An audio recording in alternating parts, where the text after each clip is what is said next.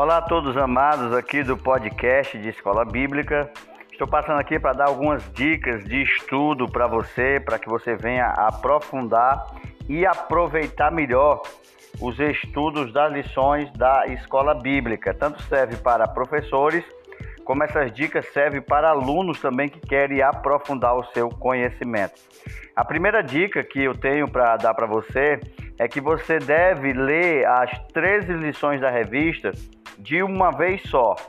Isso vai te ajudar a ter uma visão ampla, uma visão global de toda a revista e de todo o trimestre. Fora que vai também te ajudar a saber qual é a intenção do autor desde a primeira lição até a última lição. A segunda dica que eu dou para você é que você pegue a revista, leia novamente, só que agora desta vez destacando os pontos chaves, os trechos, frases chaves de cada ponto da lição. E assim você vai conseguir exaurir é, bastante conhecimento de cada ponto.